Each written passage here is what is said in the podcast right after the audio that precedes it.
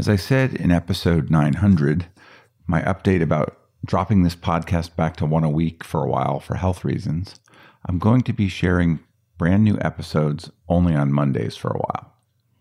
I'm going to use my usual Wednesday and Friday slots to reshare some excellent older episodes.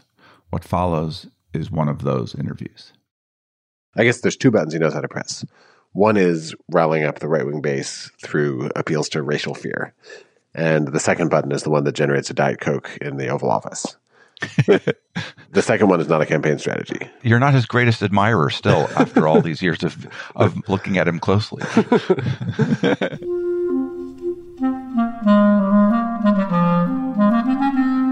Hello, this is the Great Battlefield Podcast.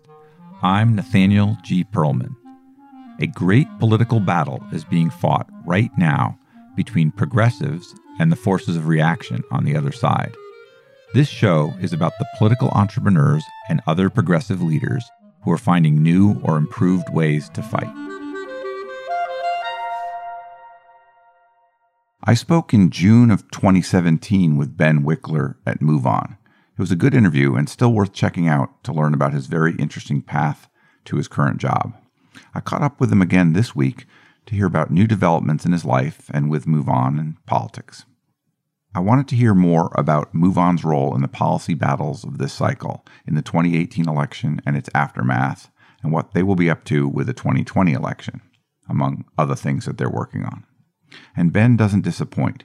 He has a lot to say about our politics the coming changes in leadership at MoveOn, and other matters.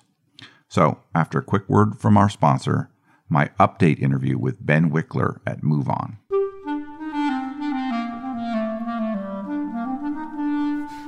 Check out the large, detailed, and high quality political data graphic posters from Timeplots. Our visual history of the American presidency, for example, lets you see the Clinton, Bush, Obama, and Trump presidencies in full context. TimePlot's library includes visual histories of the United States House, the United States Senate, the Supreme Court, and the Democratic and Republican parties. Find them all at www.timeplots.com. Use the code BATTLEFIELD for a discount.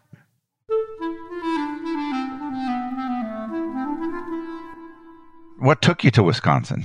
Last I knew, you were like the DC representative for Move On or something. Yes. So I've been DC director for the last four plus years. I grew up in Madison. Wisconsin's where my sort of political identity was forged. It's a place that I love. It's also where my mom and stepdad live. And I've always wanted to move back here eventually. What's new is that I now have three children, including an almost one year old baby, an almost four year old daughter, and a seven year old guy. And so this is the key moment for both for grandparent presence and assistance, and also like every year that we wait after now would make it a lot harder for the kids to adjust. So the opportunity presented itself, and I and I took it, and it's so nice to be home. Your mayor, Soglin. Yep. His brother was married to my sister. Really? Yes. This is a small world. It is. Has been called mayor for life. He was elected mayor here when he was 23. And keeps coming back. Yep. He's up for reelection right now, actually, but this time he's got a six way primary. Well, I've definitely gotten some emails from his campaign. so, are you still with MoveOn? What's happening? Yep. So, I'm obviously no longer the DC director. I'm now senior advisor for MoveOn and still deeply involved in our strategies and, and tactics around national political fights. Right now, first and foremost, that means the shutdown. But I was on a call this morning thinking about past and future Supreme Court battles, and we're already planning out our 2020 presidential and House and Senate and down ballot strategies, and there are a million fights going on. So for the perpetual future, it's going to be an all hands on deck moment. I saw a note on Facebook that your two co directors were stepping down. What's happening with the succession in that regard? So Anna and Ilya have led MoveOn for the last six years. They are the co-executive directors, each one helming one of our two legal entities and they both have young kids, and they decided essentially either they should stay on through the 2020 election and then through the moment after that where we might have a window to win major progressive reforms if we take over unified control of the government or they should hand off Move On now at a moment when it's really the strongest it's ever been and give new leadership a chance to really get established in advance of that, that moment of opportunity that we hope will come after the presidential election. So that's the direction they decided to go, but it's kind of a model of how to do nonprofit leadership succession responsibly, which is get the organization in a really strong state, make sure that the staff is humming, that fundraising is strong, that the organization is kind of positioned to make a big impact. And that means that you have the opportunity to recruit the best possible leaders for the next chapter. Very often, people leave those kinds of leadership posts when things are a disaster or they're forced out by the board or something like that. And that it's really bad for the health of movement organizations if that's how it goes. Whereas this puts Move On in a position where I think it, it could really hand the reins successfully and be poised to do more great things in the next chapter. Sounds like you're not in the running for that job. I love my work at Move On, but the role of executive director at Move On is something that I'd you know, love to see someone else fill. I, I don't feel like I'm throwing my hat in the ring. Do you have a sense of the timeline on that and who the contenders might be? Anna and Ilya's goal is to make the leadership transition happen this year and to transition out by the end of the year. So there'll be an open search. I'm sure there'll be internal and external candidates, and we'll have a, a great and kind of you know diverse and representative search committee that is looking at all the folks coming in and making sure we have a really great and diverse pool of, of potential applicants for it. I think the hire will happen when the right person is found and uh, everything clicks into place. But sometime over the next four to eight months would be my guess. Who ends up making that kind of decision on the final ballot, sort of? We have a board with a number of great folks. The standard function of a board is to sign off on the financials, hold the executive directors of an organization to account, hire a new executive director when needed. So this is a process done by the board, but we also have a search firm that's going to be working with us to build a list of applicants and hire the person. Kind of an exciting time for an organization to be entertaining top talent with new ideas. It really is. It's a, such an exciting moment.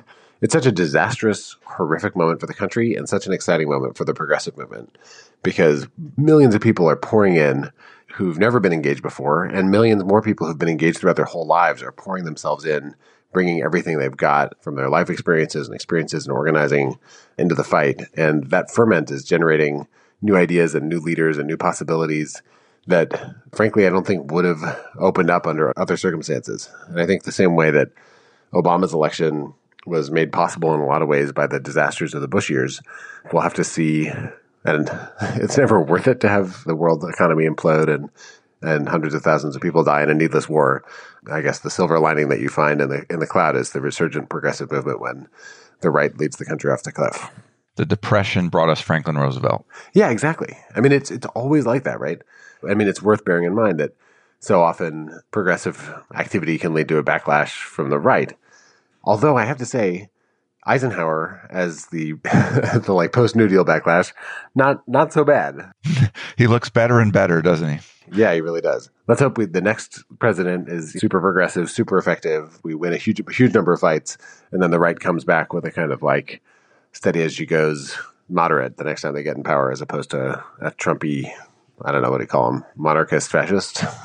He's certainly uh, not in the mold. Let's just say not in the mold of a, a normal Republican. Yeah. So I guess I last talked to you June 5th, 2017. That's a long time ago in political time. Especially in the Trump era. Yes. What were the main highlights for Move On during that stretch? And how much did you grow? What were your big fights? June of 2017 was right in the middle of the fight against ACA repeal that still sticks out to me as one of the most extraordinary battles in modern politics. That call would have been right around the time of that protest by ADAPT, the, the disability rights activists who went to Mitch McConnell's office in wheelchairs and refused to leave and were dragged out by police. That was a moment that just really, I think, ignited fury across the country about what Republicans were trying to do and put a face to the, the impact of the right wing bills.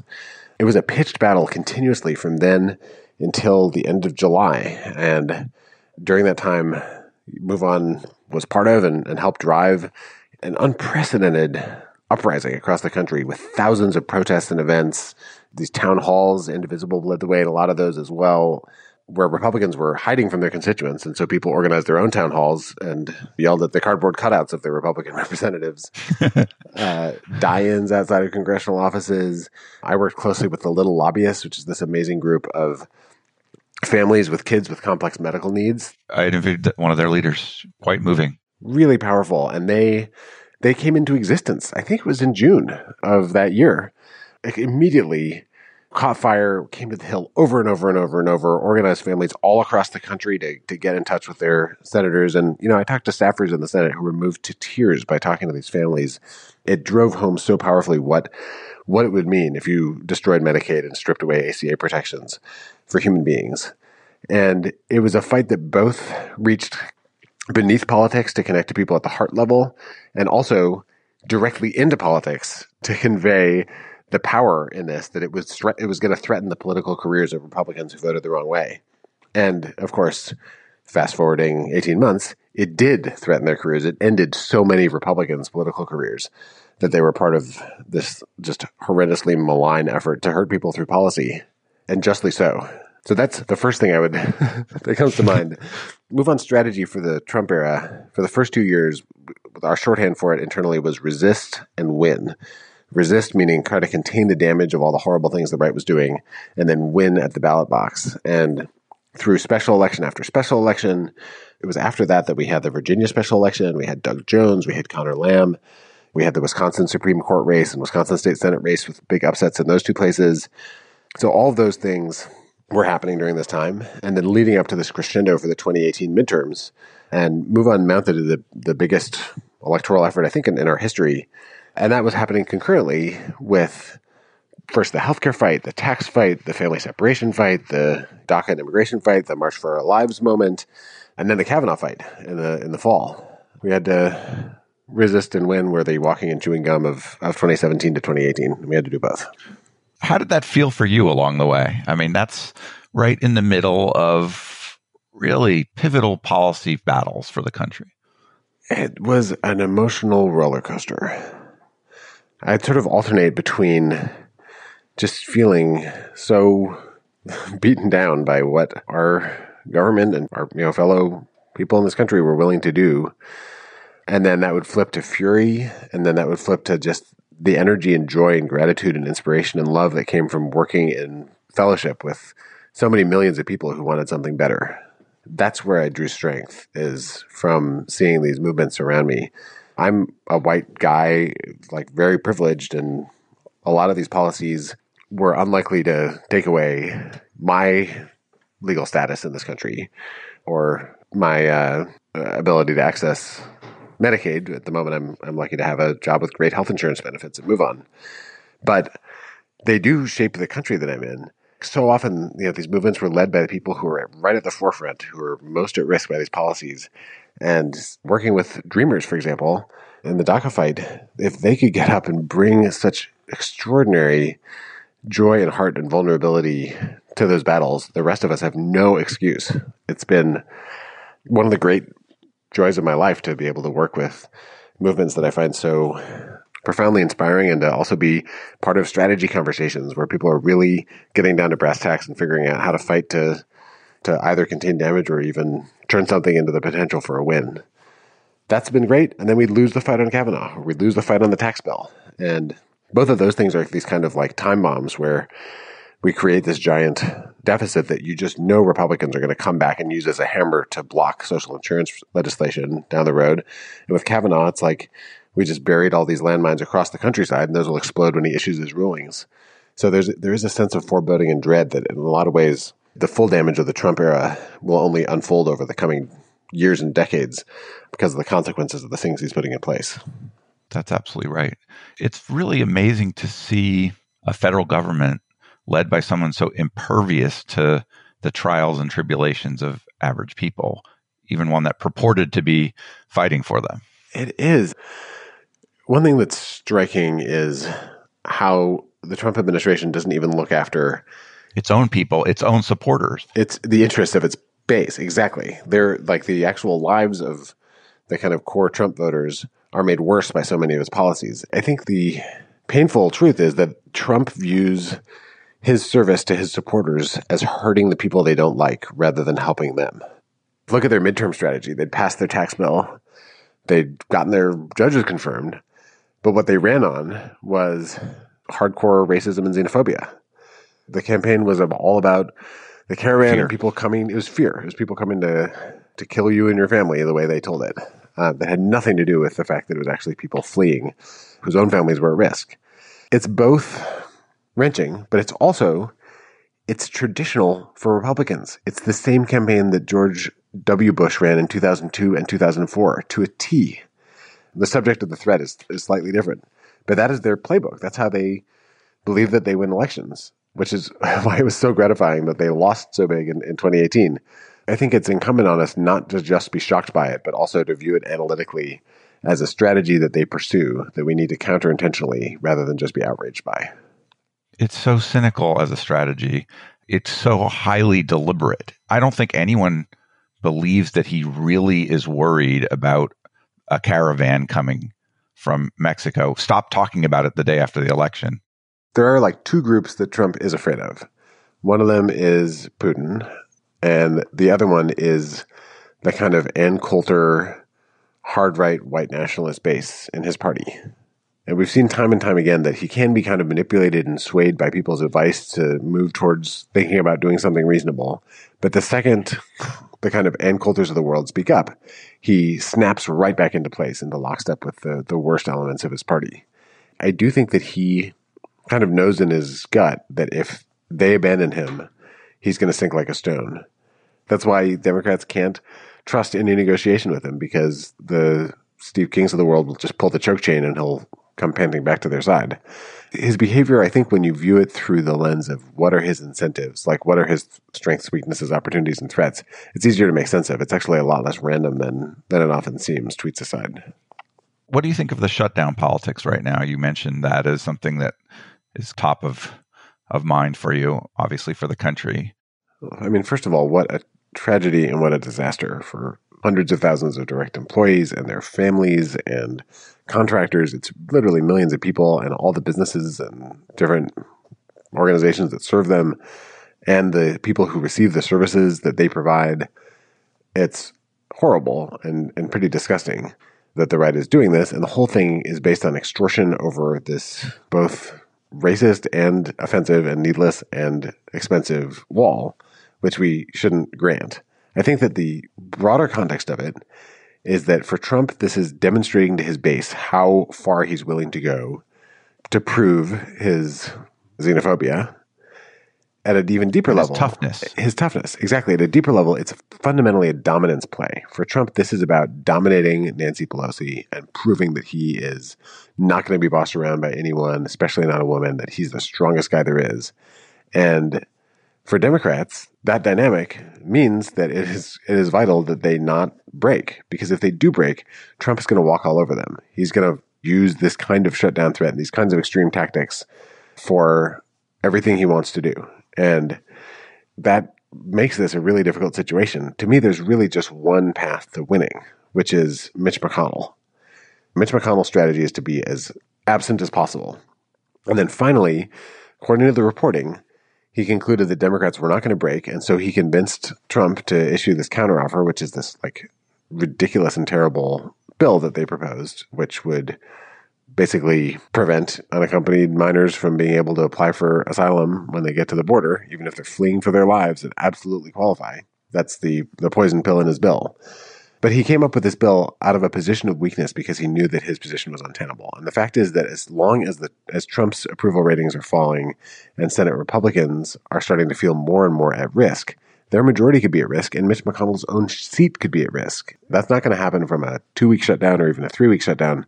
But if they're looking at a 4-month, 5-month shutdown with really serious harm and stories of that harm spreading across the country, I think that Senate Republicans are going to buckle and demand a way out of this mess and, and strike some deal with Democrats. And the fact is that they could override a Trump veto anytime they decide to, even by passing the bill they did before.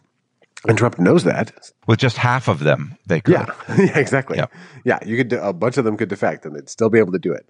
And Trump knows that, which means that McConnell has all the cards here. And the second he wants to snap his fingers and end this madness, he can do it, and he'll come up with a messaging plan with Trump where they save whatever shred of their dignity and they walk away. So, so pressure, maximal pressure on Senate Republicans, to me, is the only real path out of this mess. And the disaster that goes in the opposite direction is if Trump's approval rating doesn't keep dropping and somehow the messaging pulls Democrats down too. That's that's where we can't let that happen, right? That's right. That's why blame needs to stay squarely heaped on you know Trump and Senate Republicans. McConnell's strategy is having this proposal and making it look like Democrats aren't willing to negotiate. And I've been tracking like local newspapers around the country. It seems like he had some success with that over the weekend, which is unfortunate. I think Democrats could use better messaging than non-starter to describe the Republicans' bad faith bill. But the key challenge is now is to demonstrate grassroots outrage directed at the president and at the Republicans around this. For that reason, there are a number of efforts underway now to organize the kinds of protests that I think pundits have started wondering why they're not there. They're going to be there um, over the next few weeks. And I think it's something for for everyone to take part in because as long as the, the public understands who's to blame for this thing, as long as people are seeing on repeat the clip of Trump saying he's going to shut down the government and take pride in, in doing so, this really just hurts Trump and the public doesn't actually like hostage taking as a as a negotiating strategy. This could hurt him more and more, especially as people feel it in their real lives. Talk a little about how Move On fights that kind of ongoing battle. So you've mentioned you're going to organize some protests, but there's also that larger messaging fight. How do you fit into that?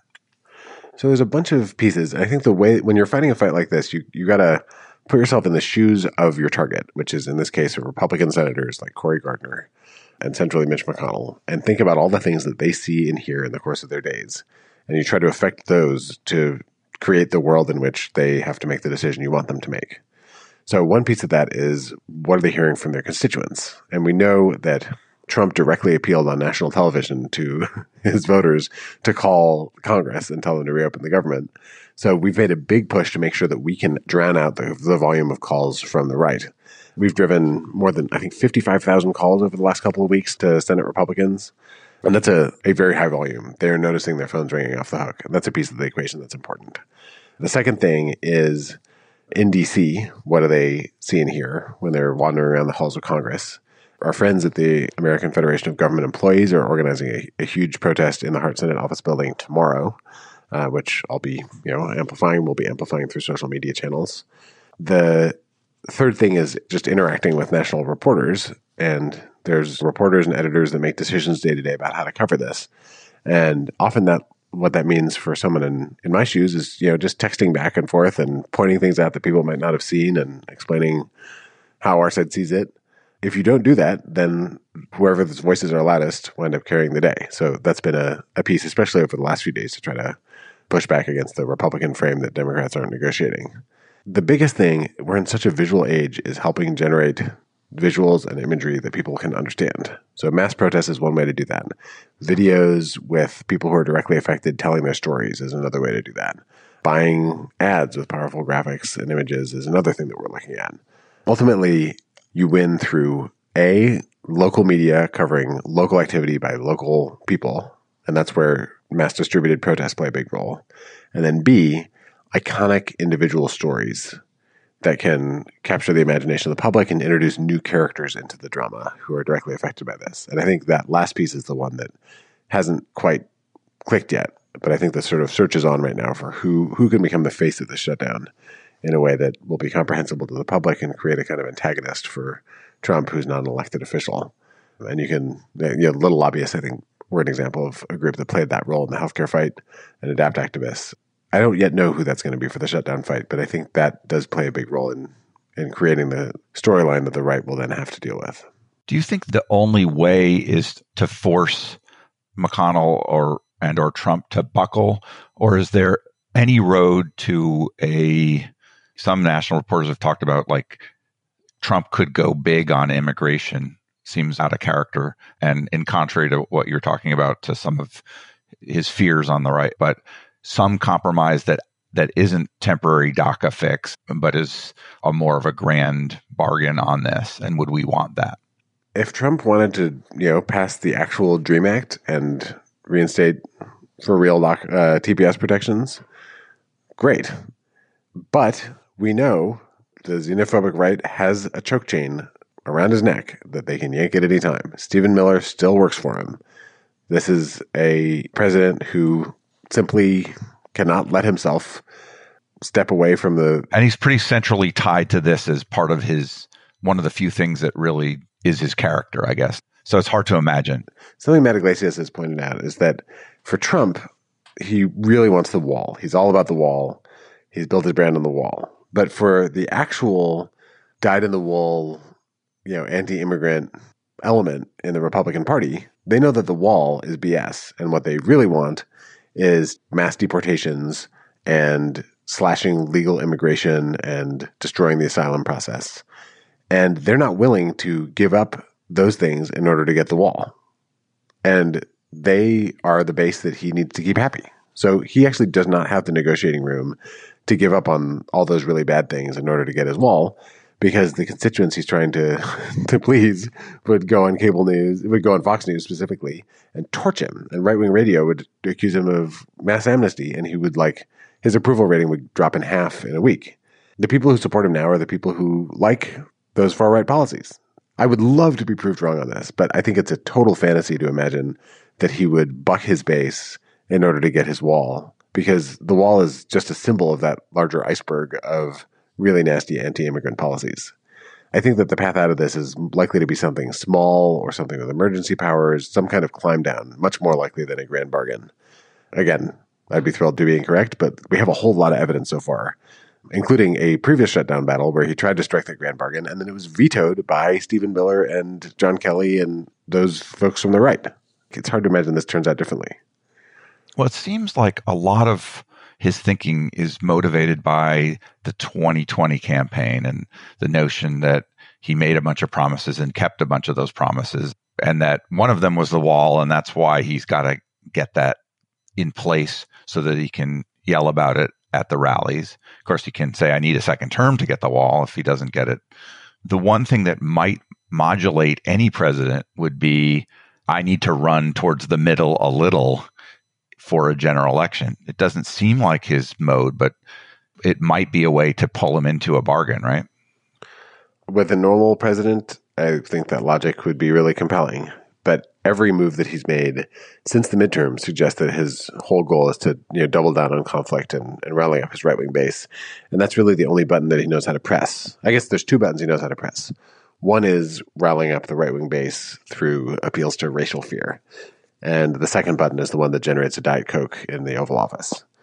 the second one is not a campaign strategy. You're not his greatest admirer still after all these years of, of looking at him closely. I, I mean, a lot of times people try to puzzle through political fights by thinking to themselves, what would I do if I were in this situation? And what you or I would do, and what most journalists would do, and most reasonable people would do, is you know look for the win-win where you get what you want and the other side gets what they want. And a kind of wall for dream deal seems like the obvious thing in that context. Uh, if our side would be willing to accept a, a wall. But trump doesn't think about things the way that you and i do. He his whole view is win-lose. It's about power and domination and about beating down the other side. And so it's hard to imagine doing something where pelosi comes out as a great victor for getting so many things her side wanted in exchange for the wall, and the government gets reopened. Like that for him would be lost because the other side would have something to to feel proud of. And so I just don't think that set of options is realistically on the table, even though you know for any any reasonable person that's clearly the way out of this. For a sequence of presidential elections, MoveOn has been an important player in the Democratic primary and has conducted its own surveys and made endorsements and played a role. How are you folks thinking about this one with this huge slate of good Democrats running and what's the plan there? So, MoveOn members across the country and their millions are are thrilled that there's going to be a big, exciting, diverse, progressive field, and there will be other candidates as well. But there's a whole bunch of candidates who are really compelling, and we've already seen big new ideas from the baby bonds idea from Cory Booker to job guarantees to Elizabeth Warren's anti-corruption ideas. I mean, so many different big ideas on the table in a way that just wouldn't happen without a real contested primary. Certainly not this early in the in the fight. And those ideas are going to be litigated in big public debates over two years so that once, once Democrats retake power, if we do, if we fight hard and win, we'll actually have a, a mandate and, you know, and victorious propositions ready to roll. So that is great. MoveOn's role in this, ultimately, we on the staff serve our membership across the country. And so, unlike many groups, we endorse presidential candidates based on votes by our membership. And that means that for MoveOn to endorse in the 2020 race will require someone getting to the point where they have broad support. Or historically, we've done 50% plus one of our membership in a multi candidate field needs to vote for, for an endorsement for someone. For example, in 2004, we held a big endorsement vote and Howard Dean won it, but he won with 43%. So we didn't endorse in the primary. We didn't endorse until John Kerry was in the general. It's an open question whether someone is going to get to that point. Maybe it'll happen early. Maybe it'll happen once the field is winnowed down to two or three or four people. But in the meantime, we're not going to be sitting on our hands. What we're working on right now and talking to campaigns about is a kind of robust program to work with the whole field of presidential candidates to elevate big ideas and to put those in front of MoveOn members in front of the country, not just as talking points, but really dig in and talking about what the ideas are, how they would be implemented, who they'd affect, try to put that front and center again with a view towards getting to a point where we actually have a, a, governing majority and then can put those into effect. I think when we look at the 2008 presidential race, the debate over healthcare is such a great illustration. You know, John Edwards started putting front and center the idea that we needed to get to universal healthcare. Obama and Clinton then had to come up with their own proposals. Clinton suggested a setup like the ACA with an individual mandate, which Obama originally ran against. But because the idea was debated and sorted through, when he came into office, he was determined, for many reasons, both political and personal, to fight for a healthcare bill. And then he could pull elements from the great ideas that Edwards and Clinton put forward to bake into the ACA. There's lots of things I wish the ACA had that, that it didn't. But his initial, his campaign proposals were not as progressive as the ACA turned out to be. And that process of really debating a a big proposal on the national stage is what led to millions of people having healthcare today. And so we'd like to see that dynamic play out across all the major challenges that we face as a country, from climate change to racial justice to immigration to wage and, and wealth inequality. We think there's a great opportunity to do that. Ideas are a crucial and important part of a presidential campaign, but character and personality and leadership skills and other elements of the human being in question are also important. How do you think about that element of the contrast that we need to have with the fellow in the White House? I mean, nothing speaks to the significance of character in leadership more than the Trump administration. I think it's been a useful reminder to progressives about the importance of that we had eight years of an Obama presidency of just someone with the most unimpeachable character you can imagine. And I think it sort of lulled us into a national complacency about how bad it can be when you go in the other direction. I think that's gone. The question of litigating character and also looking for people who can unite and, and energize a movement, all those things are certainly going to be played out in the course of the primary.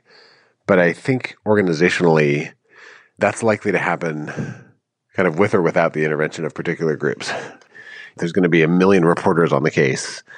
I actually think one thing that it will be important for organizations and activists to do is let the media know if they're falling for Republican character assassination tricks. We have so much experience, you know, Gore being accused of being a liar and a flip flopper based on a series of fabrications from the right, John Kerry's patriotism and military service being called into question, the birther xenophobic and, and racist attacks on Obama, of which there were so many in 2008 and 2012. And then what we saw with uh, Hillary Clinton's emails, the right has this predilection for falling into these deep and profoundly damaging rabbit holes driven by right wing activists to character assassinate Democrats. And some of that is beyond our control or influence, but I really think it's worth attention and focus to push back against narratives that are distorting and damaging. And we know that that is the GOP playbook, um, that they'll be trying to torch whoever the Democrat is on a personal level, in part because progressive ideas about policy are so popular. That's one area of the character narrative battle that we will collectively have a role to play in. And let's aim to nominate somebody who has great character so that debunking attacks is an exercise in truth telling and righteousness. I'm really kind of looking forward to the primary and don't myself have a preferred candidate yet. I have a lot of candidates I like and kind of want to see how it plays out. As we go through this, there's always the risk that we damage each other. I already see some of that in the social media world. Do you worry about that or do you just feel that it's all upside? The painful truth of primaries is that they can get really nasty and, and really toxic. And I think that that is a danger that is amplified by especially Twitter and, and I guess Facebook and the way social media kind of smashes out of context interactions and narratives against each other. It's a real thing. I would love if, you know, everyone who's looking at or thinking about the Democratic primary could make a, a vow to take 10 deep breaths before they post anything. I'm sure there will be pile-ons that are dreadfully unfair. Bad feelings will come out of those. And I think we collectively, it's just incumbent on us to find ways to step back and modulate our tone and energy and think deeply about who we want to be as as participants in these debates and then ultimately find a nominee we can be proud of and come together around her or him to fight to save the country. The one thing that's on our side is the stakes are so vivid. That can help focus the mind. I think we really saw that in the fight against all the fights I just mentioned, actually, but especially ACA repeal. And then again with taxes and dreams and guns and Kavanaugh and family separation. Like those things really drive home to all of us what's at stake here.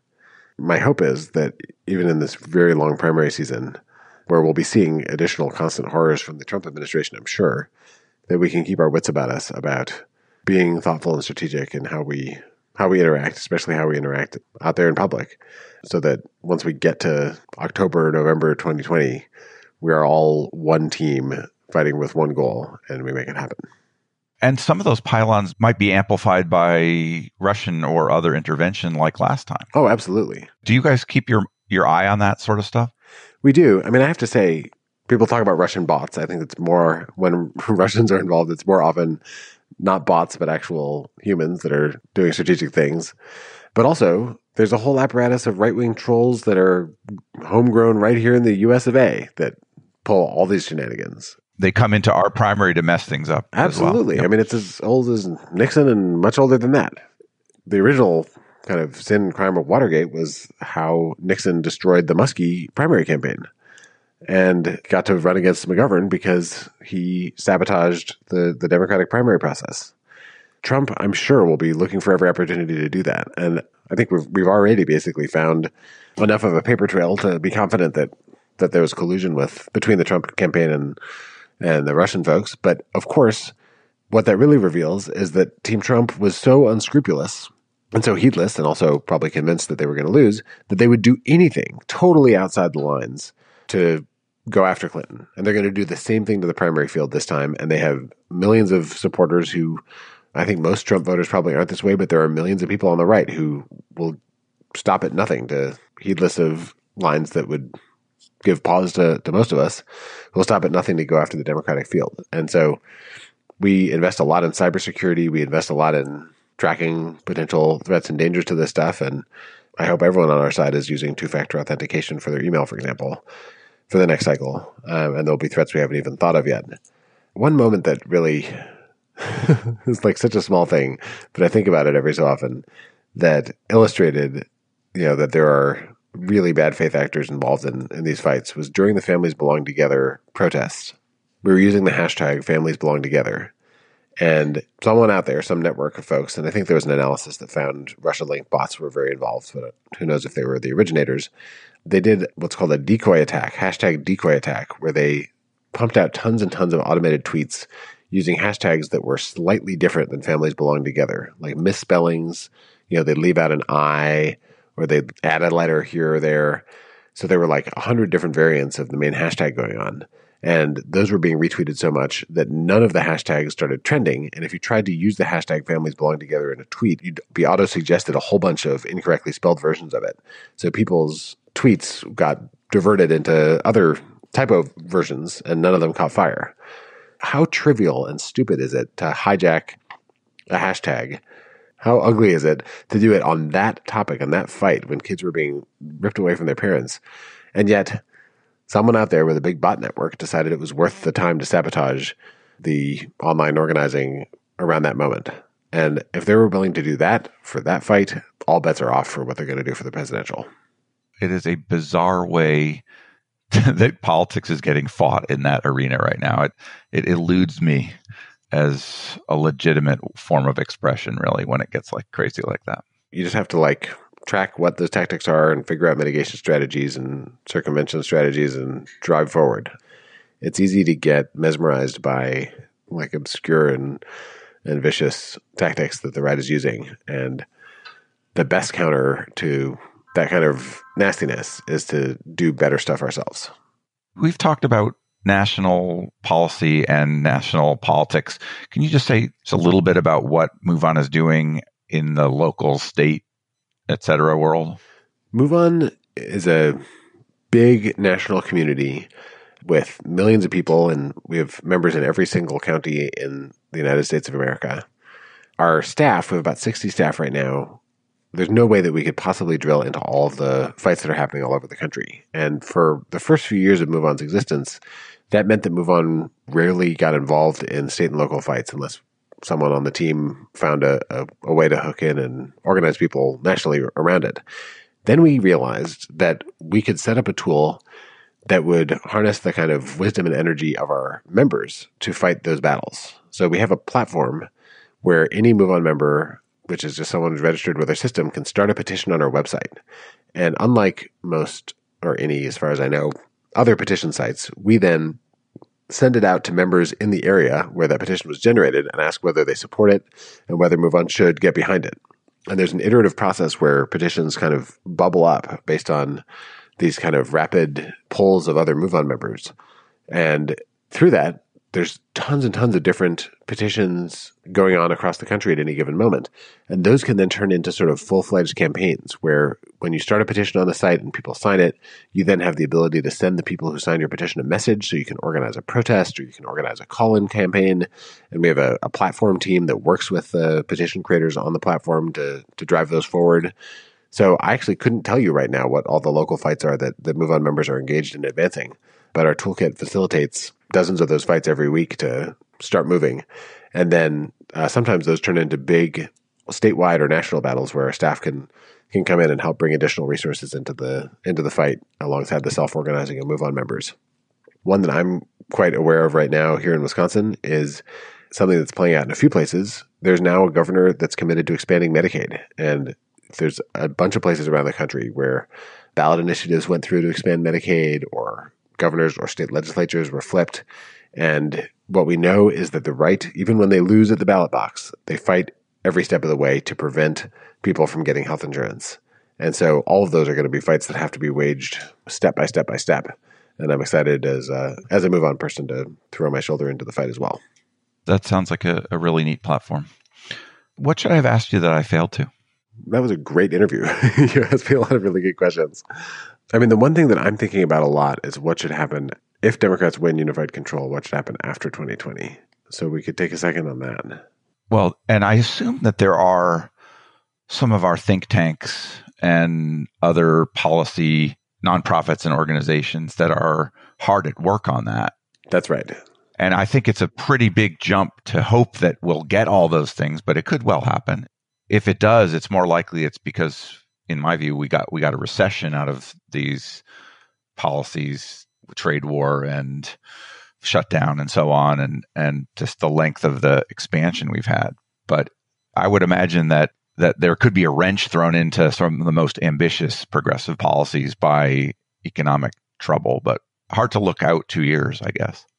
But certainly we should have a lot of things in place, like the uh, political reforms that were the first bill in the House. Exactly. So, like, there's this the democratic theory of politics has generally been pass laws that help people, and that people will remember who passed the law and who helped them, and then they'll vote to keep you in office. And that was kind of the New Deal theory that worked pretty well for a long time after the New Deal. And the Republican strategy became two part. One is destroy those benefits, water them down, fight against them, shred them once they're in power, so that Democrats won't have that benefit. And part two is rig the rules to thwart democracy and make sure people cannot vote that their votes don't lead to the election of the people that they want. That if the people that are elected who they want, that they can't pass laws. If they can pass laws, that they're blocked in court.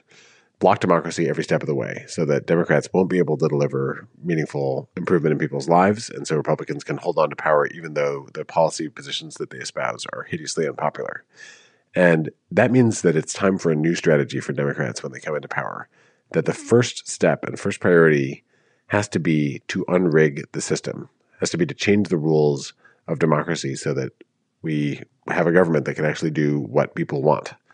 If we get into a position where we can actually pass bills in 2021, there's a growing, I think, strain of thought in the progressive movement that the priority number one has to be to unrig the system and fix our democracy across so many dimensions from reforming the court system to reforming voting rights voter protections and voter registration, everything around the electorate, to immigration reform, to thinking about Senate rules and how reconciliation works in all these different fronts. We need to undo the damage that Republicans have done quietly and consistently over the last 40 odd years so that we can actually have government by of and for the people. Building a grassroots mandate for that that can then help generate a real sense that that's possible and necessary in our elected officials is I think, a third theme of the next two years. It's not enough just to resist, and it's not enough just to win elections. We also have to build a consensus on our side that it's time to change the system, not just use the system to get the measly outcomes that we can get through it. Well, I hope that we get ourselves in that position, and I really appreciate the work that you've been doing to stave off bad and work for good. Thank you so much. I appreciate it. And thanks for all you're doing with this podcast and all your other work. I'm enjoying it.